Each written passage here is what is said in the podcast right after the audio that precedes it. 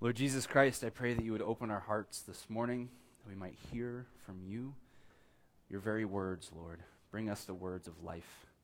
And it's in your name we pray. Amen. You may be seated. It's still Easter. We have to, we have to remind ourselves, because I know that a lot of people who, who are new to the Anglican tradition uh, are, are maybe a little frazzled by the fact that we're, we're still saying Alleluia, we're still saying it's Easter, we're still reading uh, Easter passages. Uh, buckle down, we're, we're just getting started. Uh, there's actually weeks and weeks of this. Uh, we're going to be celebrating the Easter season until June 9th, which is, which is Pentecost. And then we're going to celebrate even more things. It's going to be great. Um, but this is, this is who we are. We are a, a feasting people. In fact, um, what I love about Easter is this is a season in which our fasting, the fasting which we have been doing throughout Lent, is now transformed into feasting. The lessons that you've learned in Lent, you now get to bring into the light of Easter resurrection. You get to try them out. You get to walk in this new life. In fact, I've been using the metaphor of a house throughout Lent uh, and inviting Jesus to come and examine the framework of our homes. Uh, we've, we've been inviting Jesus to, to maybe replace the rotting beams that are in our homes of our souls, maybe to install new windows to let new light in, to install a new chandelier perhaps. And I think this metaphor continues into Easter time. Now it's time to invite people over. Now it's time to feast. And I mean this in a, in a spiritual, sort of metaphorical sense, but maybe I also mean this in a very literal, real sense. Have people over to your home, celebrate the resurrection with one another. Because here's the thing I want you to feast with just as much intentionality that you were fasting. So, just as much planning that you had for maybe your Lenten fasting, I want you to enter into this Easter feasting with just as much planning and chatter and, and discussion. In fact, maybe you discussed, maybe this last Lent was your first Lent, and so maybe you discussed things that you'd be giving up, or maybe new practices that you would be taking on, or new ways of generosity. Maybe you compared notes with some of your friends or your life groups. Well, do the same with your Easter feasting. Talk about this with one another, challenge one another into n- new ways you can enter into this resurrection feast with one another. I was really delighted last week as we were packing up. Um, overhearing a lot of you in life groups were already planning your feast uh, that last Sunday after afterwards. Some of you are like, well, my life group didn't do that. There's still time to do that, okay? There's still time to do that. And if you're not in a life group, invite people over anyway, or, or invite yourself over to somebody's life group and get plugged in. Maybe you and your housemates should splurge uh, sometime this season and buy a really nice bottle of wine that you can share with one another. Maybe you and your family bake Easter cookies for the neighbors. Maybe you're not a flower person, but who knows? Maybe you go and you surprise yourself and bring home a bouquet of flowers and put them on your dining room table.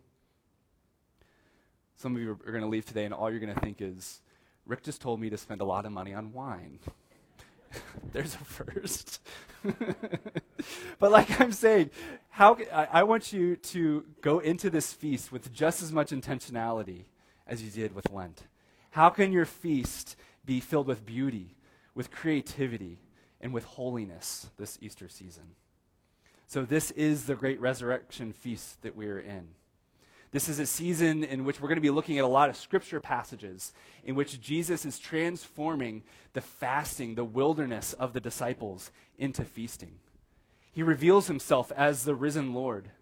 And he's going to be gathering out uh, lessons from the Old Testament lessons from his, old, from his own teachings, lessons from his death on the cross, and he's going to be bringing those into the light of his resurrection. And today, this passage from John chapter 20 is an excellent example of this. So, you and I, we've, we've had seven days to kind of rest. Maybe some of you are more rested than others. um, you know, we've had time to kind of think about the fact that this is Easter now. But this passage begins on that same Easter Sunday. The disciples are still frazzled. In fact, if you, if you were here last week, you heard me talk about the fact that when the women came to the tomb, everything was in chaos. Nobody knew what was going on.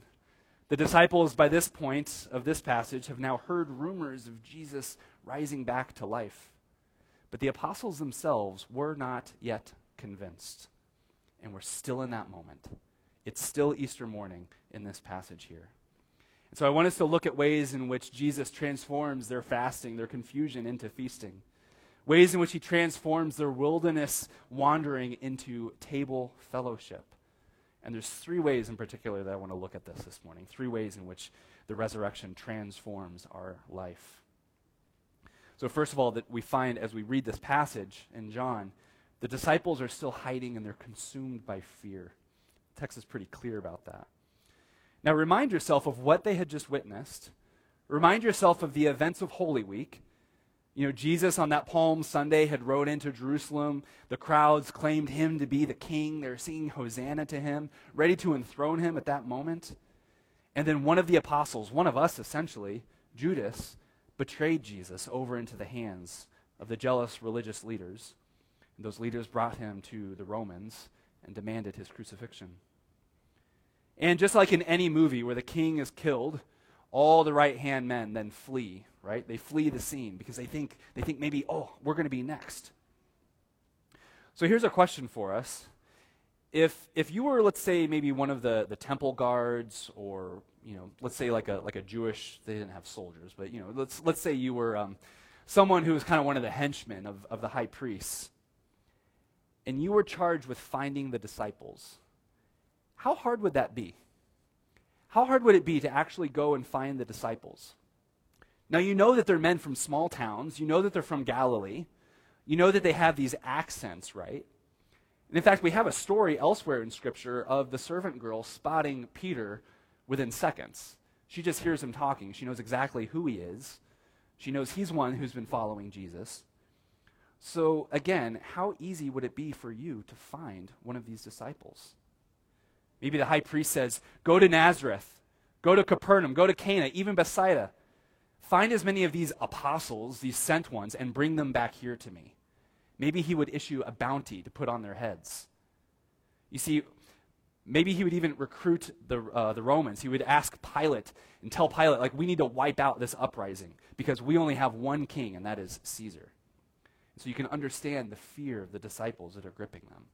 They know that hiding isn't the easiest thing to do in their world. And maybe right now, maybe they're actually devising a plan on how to flee Jerusalem without being caught. Would they go back home? Would they resume life back as usual? Would they flee to another country entirely? Who knows? But certainly those are questions that they're asking right now. And in the midst of this, in the midst of these conversations, in the midst of their fear, Jesus comes and stands among them. He stands among them. Can you imagine their reaction in that moment? Here they are, maybe even blaming and arguing one another with, for some of the, the things that have just transpired. And all of a sudden, the man who they saw crucified is standing there next to them. Peace be with you, he says. And all those rumors they heard from the women are actually true. Here he is standing among them. You see, my first point is this Jesus transforms our fear into joy, transforms our fear into joy. And I love the kindness of Jesus in this moment. He doesn't, he's, he's, he's not like shaming them in this moment. No, instead, what he's doing is he's showing the disciples that in spite of their denial, in spite of their abandonment of him, they do not have the last word on the relationship. He's still there in the midst of all of that stuff. Here they are. They're, they're feeling like they're in the midst of war war within their own hearts, war with one another, war with the political authorities. And Jesus stands and pronounces peace to them. Now, the word in, in the ESV, I, I, I normally don't, um, who am I to argue with our, our English translators, especially of, of the ESV, which is a wonderful translation. But it, it says there in verse 20 that the disciples were glad when they saw the Lord. I'm like, glad? Really? Glad?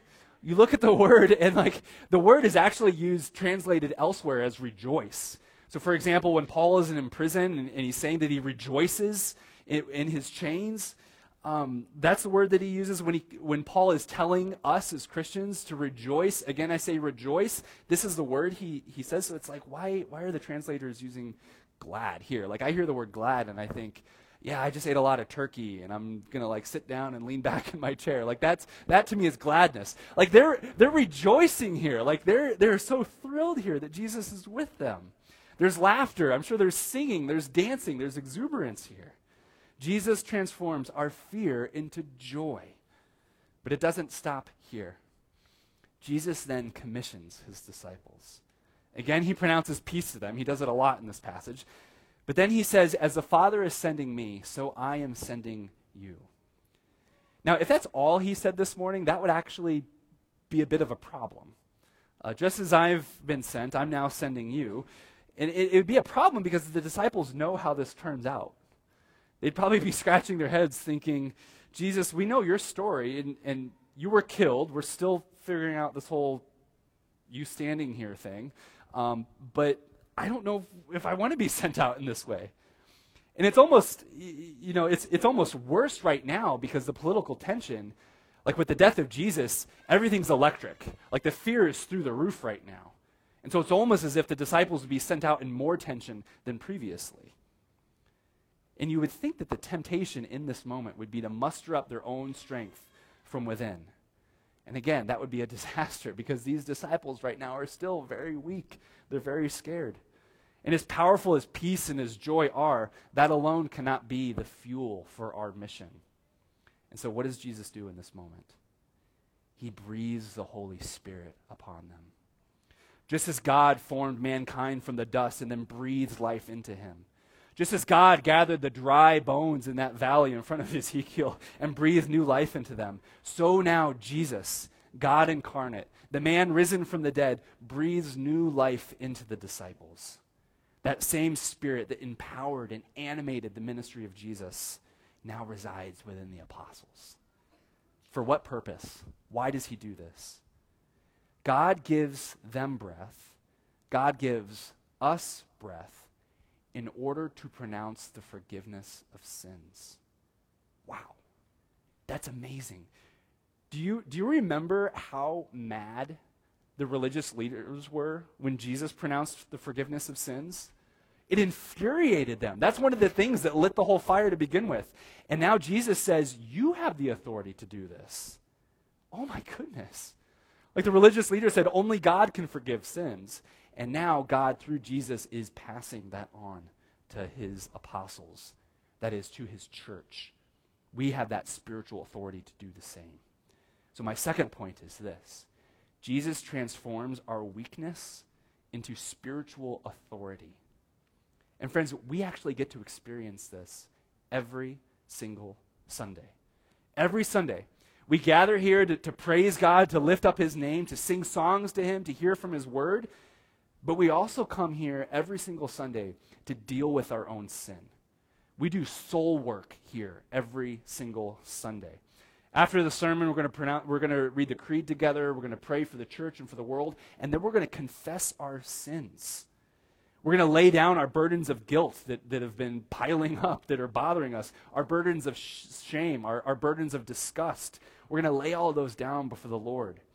And then we're going to hear the spiritual forgiveness pronounced by me, the priest, as an officer of the church, as someone who's had, my, who's had hands laid upon me, um, given the authority of the church to pronounce this forgiveness. But then it doesn't stop there. You, us, we as the forgiven people of God, are then sent out to proclaim this forgiveness into the world, into those around us. We get to go into the workplace to our neighbors and say, These burdens don't hold you anymore. These chains don't have to hold you back anymore. Sin has been defeated at the cross. Friends, we get to be ambassadors of Jesus Christ. And what an honor that is. We get to live absolutely transparent lives. So that when people are looking at us, it's not us that they're looking at, but they see Jesus Christ crucified. They see the power of his resurrection, the power of his forgiveness in and through us. And we get to be ambassadors of that. We get to be reflections of that. Jesus transforms our weakness, our weakness into spiritual authority. That is a chilling but exciting thing. That should just get our blood just coursing through our veins in the morning. And what does that look like for you? What does that look like in the workplace? Who in your life needs to hear that message of forgiveness? How can you, how can you represent that to them? I know there's people in your lives right now who are just bound up by chains, and you have the honor of, of working alongside them to, to, to show them what it's like to be a forgiven person of Christ. So, I, I love this story because Thomas is here. Um, Thomas is just a, he, he's, I wouldn't quite say he's a rascal, but he's, he's, he's getting close to kind of rascal status, I guess. Um, I'm just really glad that he's here. John, the, the, author of this gospel, he didn't have to write Thomas into the story. There, there's not really um, anything that would be lost in this. Uh, there are books in the Bible where there's like fragments that appear to be missing, and, and it's like, well, we, we still have a very rich, robust theology. Um, and, and I think that that could be the case with this, um, because there's not a whole lot of theological significance to the story of Thomas. But you see, John, the writer of this gospel, he's not just a writer, he's not even just a, an apostle, he's also a pastor. And he's writing to his people, he's writing to the churches who are under his care. He's writing to you and to me. He's so clearly writing this to be a message that gets proclaimed from generation to generation. And he wants us to know the story of Thomas. Because pastorally, there is an immense importance to this story. In fact, I, I, love that this passage, this is the passage that's always read the second Sunday of Easter. Every single year, we're going to come back to this over and over again. This is such a beautiful passage. We'll, we'll spend so much time looking, if, if you claim restoration as your home, there's a lot of time that we'll be looking at the story of Thomas. And I read this story and, and I hear Thomas speaking, and I think, that's me.